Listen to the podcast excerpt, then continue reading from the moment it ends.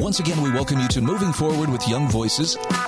And I'm very happy to welcome for the first time to the program Kelsey Grant, who is a Young Voices contributor. And Kelsey, good to have you on board. Tell us just a little bit about yourself. Great. Thank you so much for having me. So, I currently work in the oil and gas consulting world. Um, in a nutshell, I try to help oil and gas companies be the best that they can be. Um, we help them mitigate rising social risks we help them on decarbonizing, being ESG aligned. Um, and I'm really passionate about the work. I'm looking at an article that you have written for realclearenergy.org. And, and it's very clear, Kelsey, that there's there's a lot of attention being focused right now on the environment. I love your title, though. Conservatives should get on board with carbon pricing. Now, this is not saying conservatives should just roll over and give uh, the, the Democrats or the, the people on the left who are pushing environmental issues what they want. Tell me a little bit more about what that would mean for them to get on board. Exactly. So, you know, let me take a step back. So, at first glance, my piece it, it calls for Republican climate leadership in the context of the reconciliation bill. And it's kind of true in a way, my article, somewhat of a thought experiment, experiment where I ponder and advocate for a new approach, um, Republican approach to reconciliation, where Republican elected officials are putting um, forth conservative climate solutions and demonstrating how they are better than the progressive solutions that have really been catapulted to the top of the political agenda, particularly in the context of reconciliation. But beyond that, my article really tries to convey this uh, notion that simply opposing progressive policies is not a strategy, right? Um, in fact, this is quite common in Republican circle, circles. You'll see a lot of Republicans being able to denounce the Green New Deal, but fewer have an idea of what alternative they can offer. And that's a problem because leadership goes beyond saying what is wrong with your opponent's ideas. And Republicans have a really uh, fantastic opportunity to ascend the mantle of leadership on climate and put forth pragmatic, responsible solutions young conservatives are really eager for. I think people will resonate with with what you're saying here in the sense that you can only get so far by playing defense. Now, that doesn't mean though that uh, necessarily that Republicans need to basically shed all pretense and protection of property rights and become, you know, very hardcore environmentalists. Can you give us some examples of of what leadership, you know, proactive leadership might look like rather than just simply playing defense? So let's we can play another um, thought leadership game of what leadership could look like in the reconcil- in the context of reconciliation moving forward, because there's speculation that Biden will try to um, revive the reconciliation bill in his uh, State of the Union address tonight. So, like moving forward, what could Republicans do, and what does leadership look like? Um, so let's let, let's have a little fun with this. Republicans could put forth their own reconciliation bill. They can pare down a lot of the other social spending, non climate energy related stuff. They can shape it how they think is tolerable um, and that you know they can actually uh, swallow. Um, what they could also do is for the climate energy provisions of that bill, in my opinion, they could put carbon pricing at the center of it. And then what they would see would happen is that compared to the Democrats' reconciliation bill, their climate provisions and climate agenda is much stronger and more effective. That would be a fantastic comparison. I think young conservatives in particular would love to see that on display. Help me understand what is meant by carbon pricing. Sure. So I think the first and most important thing to understand about carbon pricing is that it's a very flexible policy. It can be designed in various ways, and in my opinion, not all um, ways are created equal. Um, but at the most basic level, a price on carbon involves putting a fee on energy relative to source's carbon emissions. So it relies on the market to just really pull and lead us and encourage us towards low carbon energy. Um, in addition, a carbon price um, creates an economic environment that's really important for developing these other low carbon technologies that we need in order to reduce our emissions, like carbon capture. Um, and furthermore, it enjoys broad support from the business community and energy companies and other conservatives. No, that's actually this is the most reasonable approach I think I've heard in a long time. Now, is is coal the primary offender when it comes to to carbon emissions? Uh, coal is the most carb is typically known as the most uh, carbon intensive fossil fuel.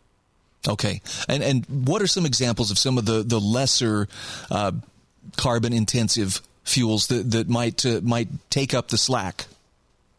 Sure. Well, it, so what's really interesting is you know with some depending on how high the carbon price is and the rate of increase um, for some of the low carbon technologies that you see really um, rapidly growing in the near term after carbon price is implemented is natural gas. It would really pick up the slack for coal, which is great. Um, it, it, it, it uh, results in fewer emissions than coal and oil. There are other technologies that it would really support. You know, there's going to be uh, solar, there's going to be wind, um, hydro, um, but also things like natural gas, which we really need to um, rely on for our energy system, at least in the near term. So, um, I don't know if this is beyond the scope of, of what you have researched for, for this particular article, but I know there's a lot of attention right now on energy sectors around the world because of some of the tensions that are going on overseas. Um, yeah. Would would this kind of approach free up more low carbon resources at home, or at least uh, greater chances to to pursue, you know, uh, less energy dependence on on outside sources? So going back to another point that I made that a carbon price is very flexible and you can make it and shape it how you want to be. And in my article, I spoke about a certain kind of version of a carbon price where it is applied at the border through what's called a border carbon adjustment, which I will refer to as a BCA for short. The BCA is really interesting, especially in light of there being an active invasion in Ukraine. So it's a very timely discussion that we're having. So let's set aside the Russian Ukraine conflict that we're facing. A border carbon adjustment, a BCA, has the potential to undermine or undercut Putin's leverage over our energy dependent EU ally. In addition, there are other benefits to a BCA. It also allows the United States to capitalize on its low carbon advantage abroad. Um, and it also allows the United States to set the rules on climate policy by posturing the country as a leader rather than a follower on energy development and innovation leading into the 21st century.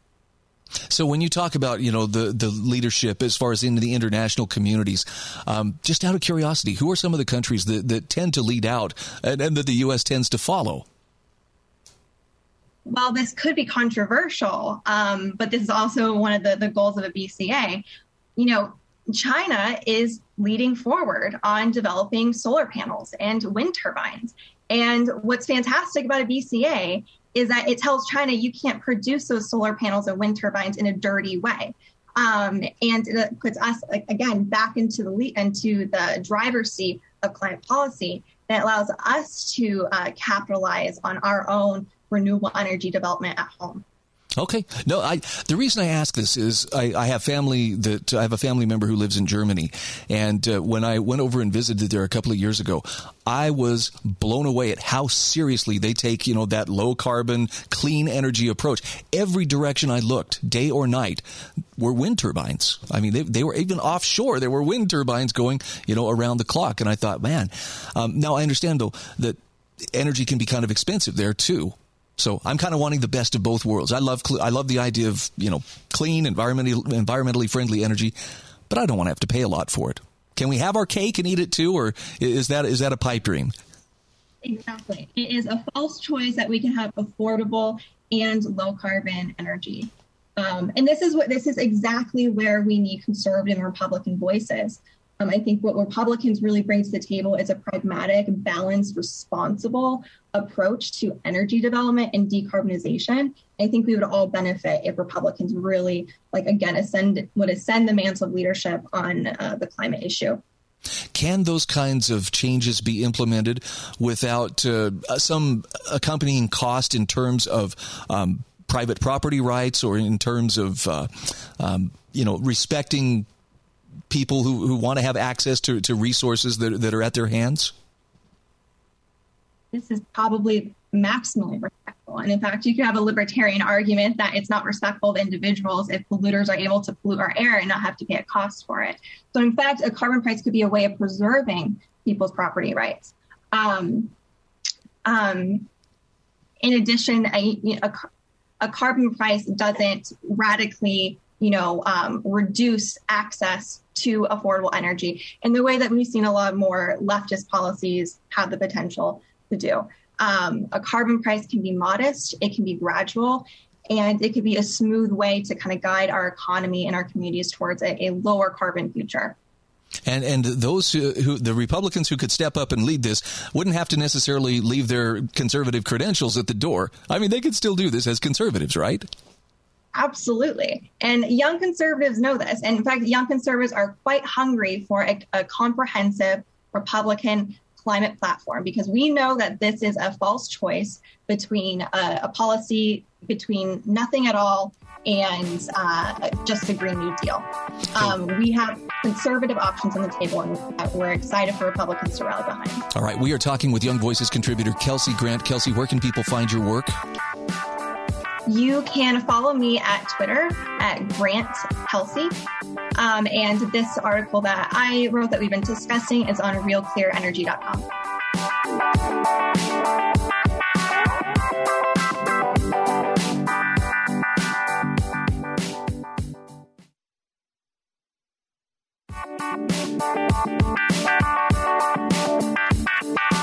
Welcome back to Moving Forward with Young Voices.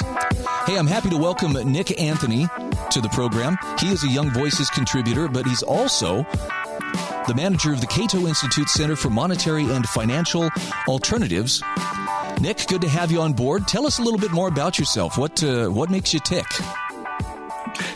Thank you for having me on, Brian. Well, I, I, look at everything from cryptocurrencies to central bank digital currencies. So, from the private sector to the public sector, with really the lens of currency competition in mind. We often think that the currency in our pockets can only come from the government, but I think it's important that we step back and look at the history of money, the history of private actors being in this space, and think about maybe that's not just reserved for the past. Maybe that can be something we have in the future of money as well. Oh, you are definitely the guy whose brain I would like to pick with the, with the number of the current events that are going on right now. Now, I'm looking at an article that you wrote for techdirt.com. The Fed's central bank digital currency report falls flat. I know that the people in power, and particularly the, the Fed, has been looking at uh, digital currencies and and uh, give us some background on this. Why have they been looking at it? What was the purpose behind commissioning this report, and what exactly did they learn in this report? Well, we've had stable coins and traditional cryptocurrencies like Bitcoin and Ethereum on the table for quite a while. But then we had this turning point in the summer of 2019 when Facebook decided to step into the water and launch its own initiative. And it's just remarkable that you can see if you look at the Google trends for the term central bank digital currency, right after the summer of 2019, when the Libra white paper came out, you see this skyrocketing approach towards it. And I think that's what got everyone really thinking that this isn't so much a, uh, a garage project that people are doing in the background, but maybe something that has larger implications. And since then, Congress has really been focused on what the U.S. needs to do to have its foot in the in the room on this. Now, you mentioned that uh, for, for a 40 page report that they've been working on for quite some time, there really wasn't that much information. Help, uh, help us flesh that out. I I read this with a little bit of shock when I first saw it because this was a paper that was supposed to come out over the summer and then it was postponed to the fall. Then it turned into an indefinite postponement of, oh, a few weeks here, a few weeks there. So when it finally came out, I was expecting to see this, this monolith that was just every detail possible was being considered. And yet the Fed really didn't say a whole lot. It said that it was going to offer an intermediated central bank digital currency and that it had a few benefits on the table. But of the benefits we usually see being listed, there's maybe about eight that people commonly go to. I would say the Fed probably chose the worst ones. I think really uh, Franklin Knowles said this described it really well when he said it's the least they could have done without doing anything at all. it almost seems like the Fed didn't want to have this report out at all, and this was kind of what they could get by and still get that participation grade. Now, you, you mentioned in here that uh, the Fed is is looking very closely at a, a, central bank digital currency or CBDC, but there were a couple of words in there that uh, that raised a red flag for you. What were those words? Yeah, there was a list of how they wanted it to, to be structured, and I thought it was a little telling the way that they, they laid this out. They said that they, they want to have privacy protected, and that's one of the big concerns for everyone with this type of endeavor. Then they said they want it to be intermediated, but then they end the list by saying that it also needs to be identity verified.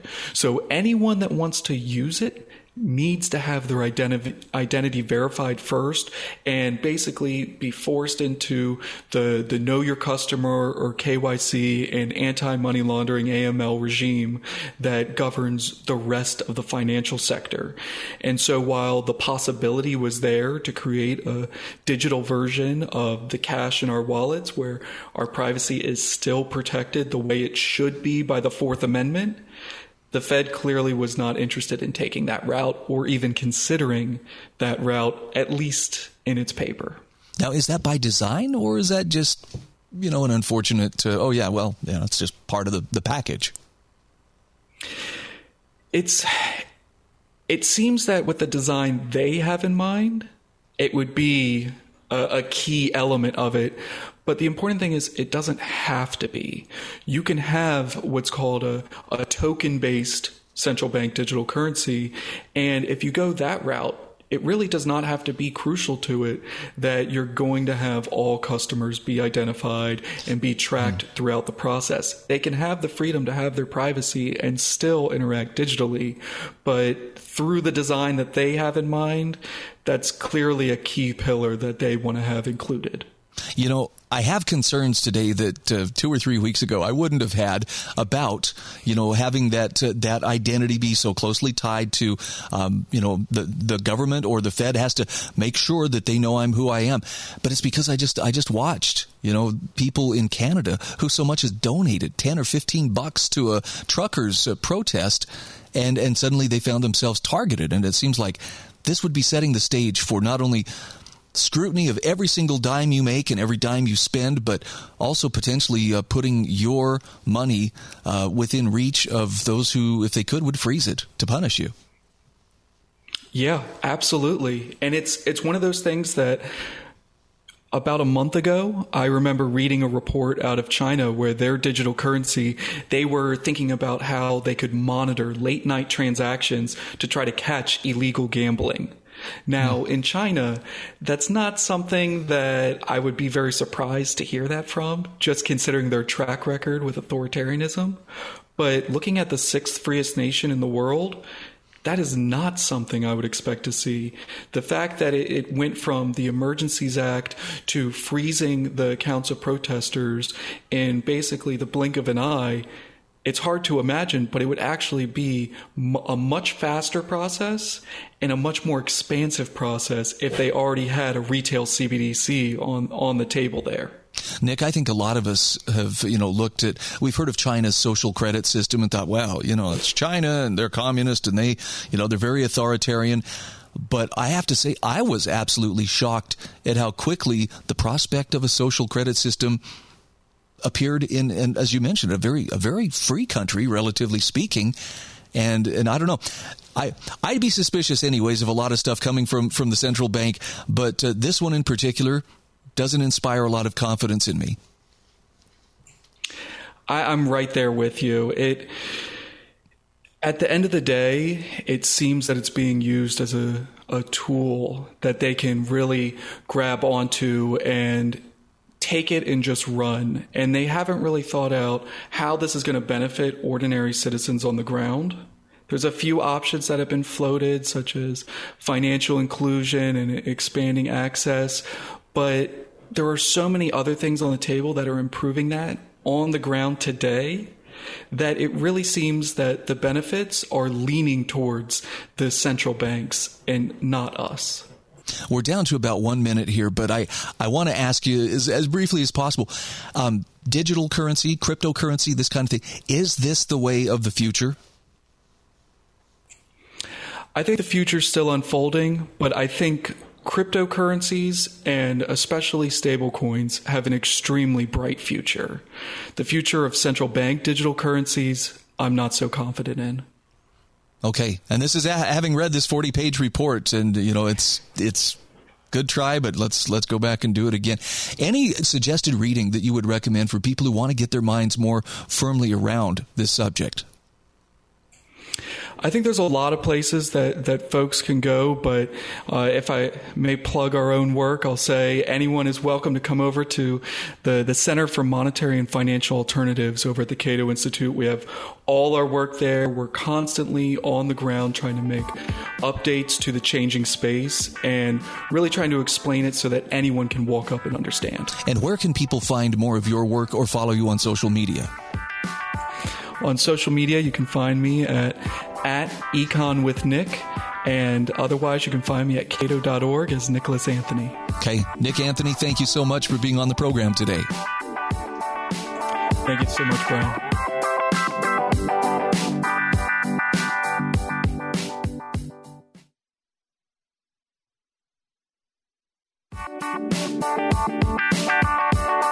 Welcome back to Moving Forward with Young Voices. Hey, we're pleased to welcome Regan Ferrell to the show. Regan, this is the first time we've had you on the program, so let's take just a moment here for the fo- sake of folks who are meeting you for the first time. Tell us a little bit about yourself and who you are. Sure. I'm from um, Cleveland, Ohio, but I'm typically based out of Washington, D.C. I'm the operations manager and a fundra- fundraising advisor for Old Pros Inc., it's an organization fo- focused on sex work decriminalization and advocacy. We also focus on harm reduction and give a lot of money to sex workers and um, their advocates as well.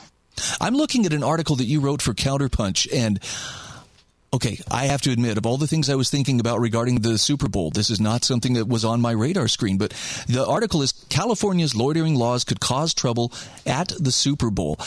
Talk to me about the kind of uh, problems that those loitering laws ostensibly are supposed to prevent and, and how they may actually miss the mark in the process? Sure. So, um, a lot of police precincts will make a big deal out of um, major super uh, sports events. So, the Super Bowl, you also see this when the Olympics are in the United States. Um, even WrestleMania, you'll see police precincts turn out um, entire task force force of people in order to find human trafficking victims. It makes them look really good, and um, often they get a lot of money in order to address this. Um, these loitering laws were, um, in effect, used in California to arrest people who looked the part. Um, it's largely at the officer's discretion in order to determine whether somebody is loitering with intent for prostitution. Um, that can be you're wearing very short skirts, you're not the right color, in a different part of town, or you even have a, um, a condom in your purse. Yeah, that sounds like that could uh, could get a little bit subjective. Um, help us understand. It's entirely though, subjective. Okay, that's the point. Help us understand though. Um, is is I've I have heard talk about well, you know, we have to be really careful. Sex trafficking goes up around these major events. Do do the numbers match up? I know you you have some numbers at your disposal of, of actual arrests. What what do we learn from those numbers? Um, it's typically local sex workers coming in for business. It's not large cartels of people being trafficked in, as one might um, imagine. There were 494 total arrests at the Super Bowl this year. 214 were listed as commercial sex workers. Um, that's typically adult consensual sex workers. 201 were listed as sex buyers. 53 were listed as pimps, um, panderers or supervisors of sex, and 26 other related charges included um, felony charges and other misdemeanors. Um, 415 of those 494 total arrests at the Super Bowl received a misdemeanor charge of prostitution, loitering with intent, or escorting without a license. Unfortunately, they did not break down, the LA um, County Sheriff's Department did not break down the number within that 415 that were truly arrested with loitering for intent. But this is what um, the essence of my article talked about is that these loitering charges are used to slap misdemeanors on consensual adult sex workers, largely based off of the way that they look, racial, sexual, and economic stereotypes um, during what are, amounts to purity test arrests. Now, you... um, and a note on the pimping and pandering as well. If two sex workers are working together and one acts as a bodyguard, um, a screener or uh, places an ad or in any way serves as a liaison between the sex worker selling and the client, they can be charged with pimping. Um, and under the law, they are selling the other person, even though they're um, really just working together. It does not necessarily mean or prove violence or exploitation. Now, you make very clear in your article that this is not about uh, turning a blind eye to protecting children or even adults from sex trafficking, but uh, I think you make a very strong case that there needs to be some objective or objectivity brought to the table here because uh, give us some examples of you know how this could uh, how this could go awry. I'm sure it's well intended, but it seems like a pretty broad net to be straining people through. Certainly. Certainly. So often victims' first experience with law enforcement is actually as they're being arrested and not as they're being rescued. Um, there's a statistic that says on average, human trafficking victims are arrested seven times before it's realized that they are truly victims. And in many states, the criminal um, convictions follow the victims around. It's hard for them to overturn these criminal records, um, even as they're discovered to be victims. Wow. Well, okay. So it sounds like it sounds like the the state needs to to kind of have its act together here too. Um, help me understand too. When we're talking about consenting adults, now I have to confess I have read Lysander Spooner. Vices are not crimes, and I'm a whole lot more sympathetic to to not treating vices as crimes. Whereas you know a crime has the intent to cause harm to someone. A vice could simply be a mistake someone makes in their pursuit for happiness. If that involves consenting adults, I don't have heartburn. If it involves someone who's not consenting or it involves a minor, okay, there's the heartburn starting. Why doesn't the law make a, make a more clear distinction?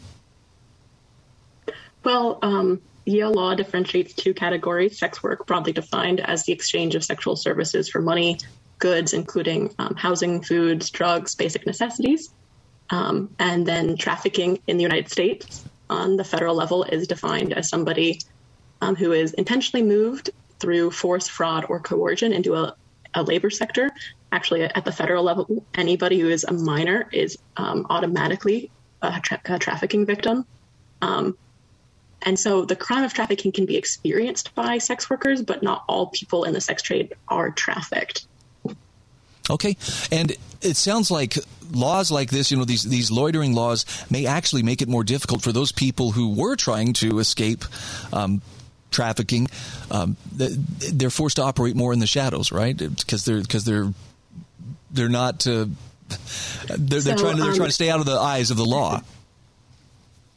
Yeah, often loitering laws like this, um, for example, being charged with a misdemeanor if you have a condom in your pocket, um, prompts sex workers to engage in riskier behavior so they will often go without it, or they will um, uh, keep the the condom on their person, but not in their purse. If you catch my meaning. Okay. Um, and so this can be really risky behavior for them.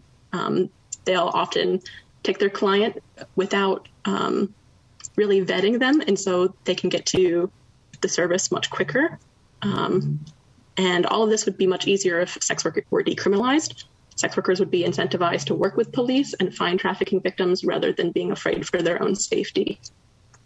Now, is this something that should be handled more on a on a community to community basis rather than a one size fits all approach that's kind of hammered down from the top? Oh, certainly, I think so. Um, each sex work community, each city is entirely different in what they need. Um, a lot of cities will need to do um, some sort of like racial sexual stereotype training. Um, between 2016 and 2020, nearly everyone arrested by the NYPD for selling sex was black or brown. Um, ostensibly, that's not everyone who is a sex worker in New York City, but in effect, these laws come down on people of color much more strict than they would uh, white sex workers. I'm curious. I know you mentioned in your article that uh, that uh, local sex workers and some legislators have actually uh, um, come forward with a bill to amend California Penal Code Code SB 357. Are, are, the police yes. are the police so, resisting this? I mean, do we see where, where's the pushback coming from on this? Who doesn't want the laws to change? Um, so yes, police, police unions, um, a lot of conservative religious faith, um, but whether or not these communities um, understand sex work, I understand their their worry and how they want to tend to their commons. They want to maintain the peace in their communities. Um, but what they need to understand is that sex work, prostitution is still going to happen. And if you're not decriminalizing the charges, you're only helping the trafficking, the traffickers. You're not helping the victims. Um, implementing SB 357 would help overturn these criminal charges. They would implement um, policing and harm reduction policies, and they would provide relief to the people that need it the most. Okay. Well, I think you uh, look. This is a this is a touchier subject than I thought. I, as, uh, as, as we're talking about this, suddenly I'm realizing, oh, now now I'm starting to kind of get nervous. But I, I think you're taking a very balanced approach here. For people who want to learn more about it, what are some of the resources they can turn to to get a better or at least broader perspective of what's at stake here? Sure. If this kind of info piqued your interest, you can listen to further updates at oldprosonline.org slash news. That's O-L-D-P-R-O-S-O-N-L-I-N-E dot org slash news for a biweekly podcast that reports on and contextualizes current events affecting the sex worker rights movement. Okay, and if, if people want to uh, to follow you on social media, where's the best place to, to do that? You can follow me at on Twitter at actual webutante, um, like debutante but with a W. Okay, we are talking with uh, Regan Ferrell, operations manager at Old Pro Inc., and also a Young Voices contributor. I appreciate you being on the show today. Thank you so much for your time.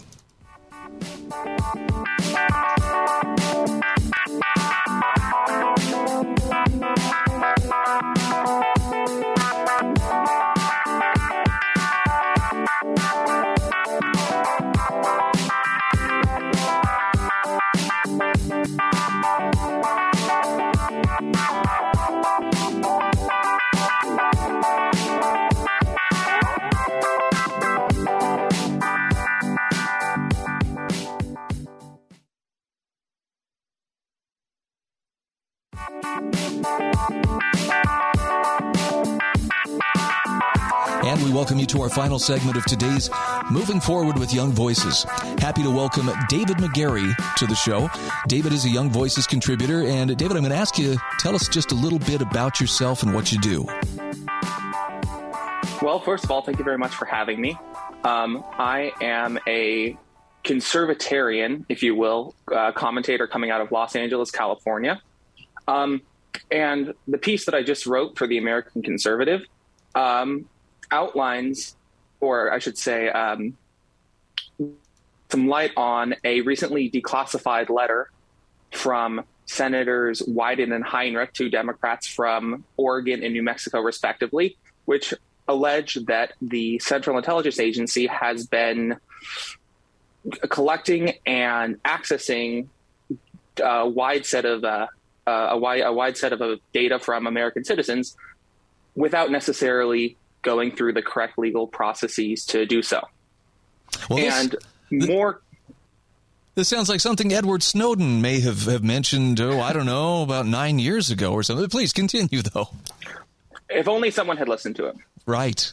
So the case the case that I that I make in my op-ed is that even conservative hawks who are generally very friendly towards intelligence uh, and data gathering for national security purposes should still be concerned about um, cases such as these because even national security interests must be furthered in a way that's consistent with rule of law, with good governance, with separation of powers, and all the other things that are conservative priorities.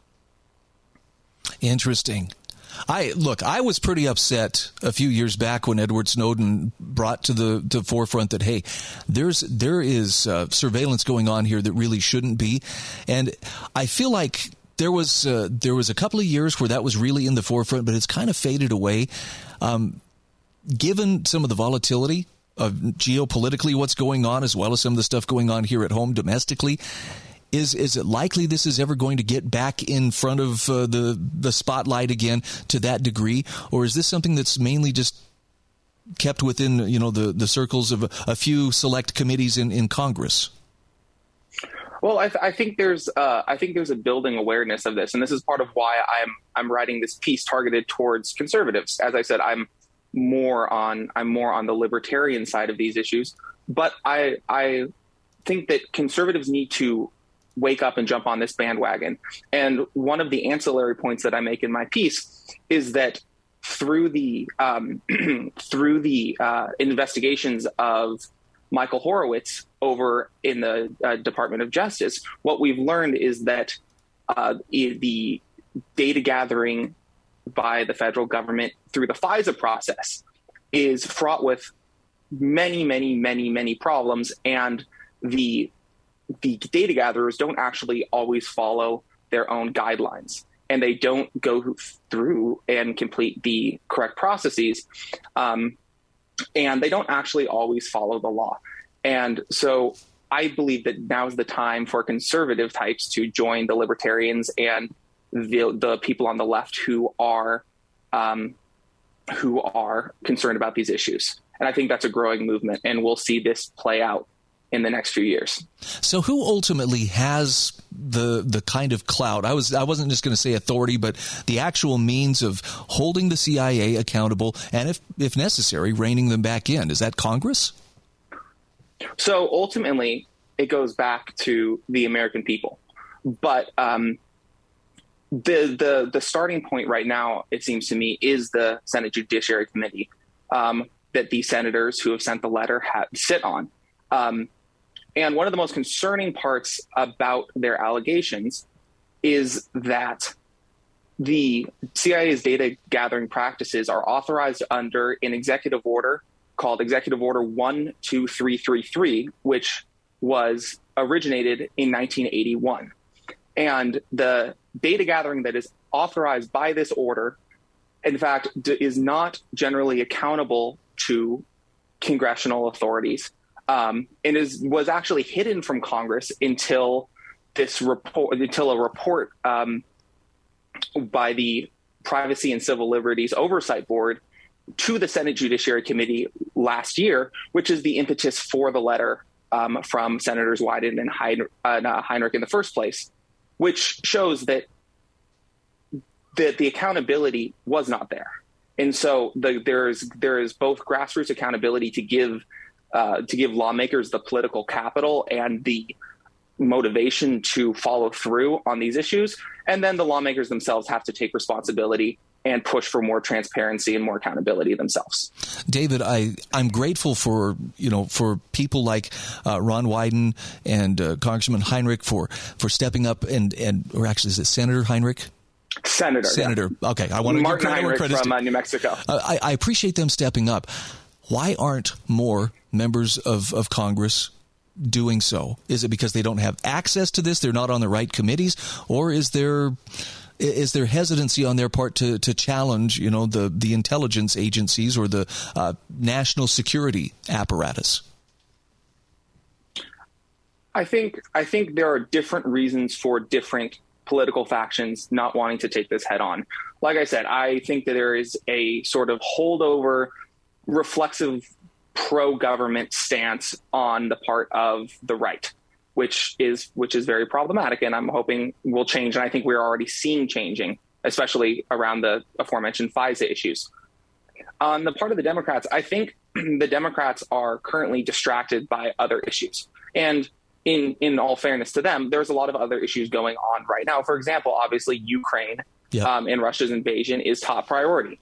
Um, but with the, with that with that said, this is this is is, is this is exactly why I wrote the piece I did, and I wrote it the day after the the, the letter was declassified, um, because I think that lawmakers will respond to the American people when the American people tell them that this is something that they should care about. And as you said, way back when, Edward Snowden made data gathering and intelligence practices an important issue for the American people. And then it kind of went away. So we have new impetus. We have a new we have a new spark that should bring everyone back to this topic and should really ignite, you know, light the fires underneath American citizens, um, underneath political commentators, and really let the elected officials know we need accountability, we need law and order, we need data and privacy and safety for the American people. I know during the, especially the first couple of years of the Trump administration, um, there was just endless talk about, oh, well, you know, this is Russiagate and, you know, the investigation into him. And uh, to the best of my knowledge, that uh, that never panned out in the way that the people pushing that narrative uh, told us that it was going to pan out. What's the likelihood of accountability for those who either abused or misused the system to, to try to keep that uh, that narrative afloat? Well, that is something that we have. excuse me. That is something that we will simply have to see how it plays out. Um, we're as as we know, we have a special we have a we have a special investigation going on right now into exactly how that whole situation was um, was handled at the FBI um, and with the Hillary Clinton campaign and its associates. Um, but a big part of of that issue of, of that whole debacle is really what I what it turned into is the fact that the FBI got a FISA warrant, or I should say, renewed a FISA warrant on Carter Page because of a FISA application that was presented to a FISA court that was lacking. It did not. Um, it did not include all of the information that it is statutorily required to include. And um, a piece that I, uh, I linked to in my op ed, a piece at National Review by Andrew McCarthy that was published last fall, really goes in and details how uh, Michael Horowitz, the inspector general, looked into these issues and found that not only was the uh, the Carter Page FISA application lacking, but there have been hundreds of recent FISA applications that have similarly had some kind of legal defects, and yet nonetheless the FBI has been cleared to conduct these investigations. So I think it's a really important point that conservatives should recognize that the intelligence, uh, the intelligence community isn't necessarily to be trusted to have the good of the American people and the good of Republicans and conservatives at heart, which, when, and really at the end of the day, the good of the Republican Party or the conservative movement is is not the the be all and the end all, and should not be the be all and the end all of how we how we conduct uh, intelligence gathering. But at the same time, Republicans should realize that this these these kinds of reflexive defenses aren't really benefiting them. Okay. Unfortunately, we are up against the clock, but we're talking with David McGarry. He is a Young Voices contributor from Los Angeles. And David, where can people follow you on social media? Follow me on Twitter at David B. McGarry. You'll find my work being regularly published, and you can find all of that through my profile on the Young Voices website. Okay. Thank you so much for being our guest. Thank you so much for having me.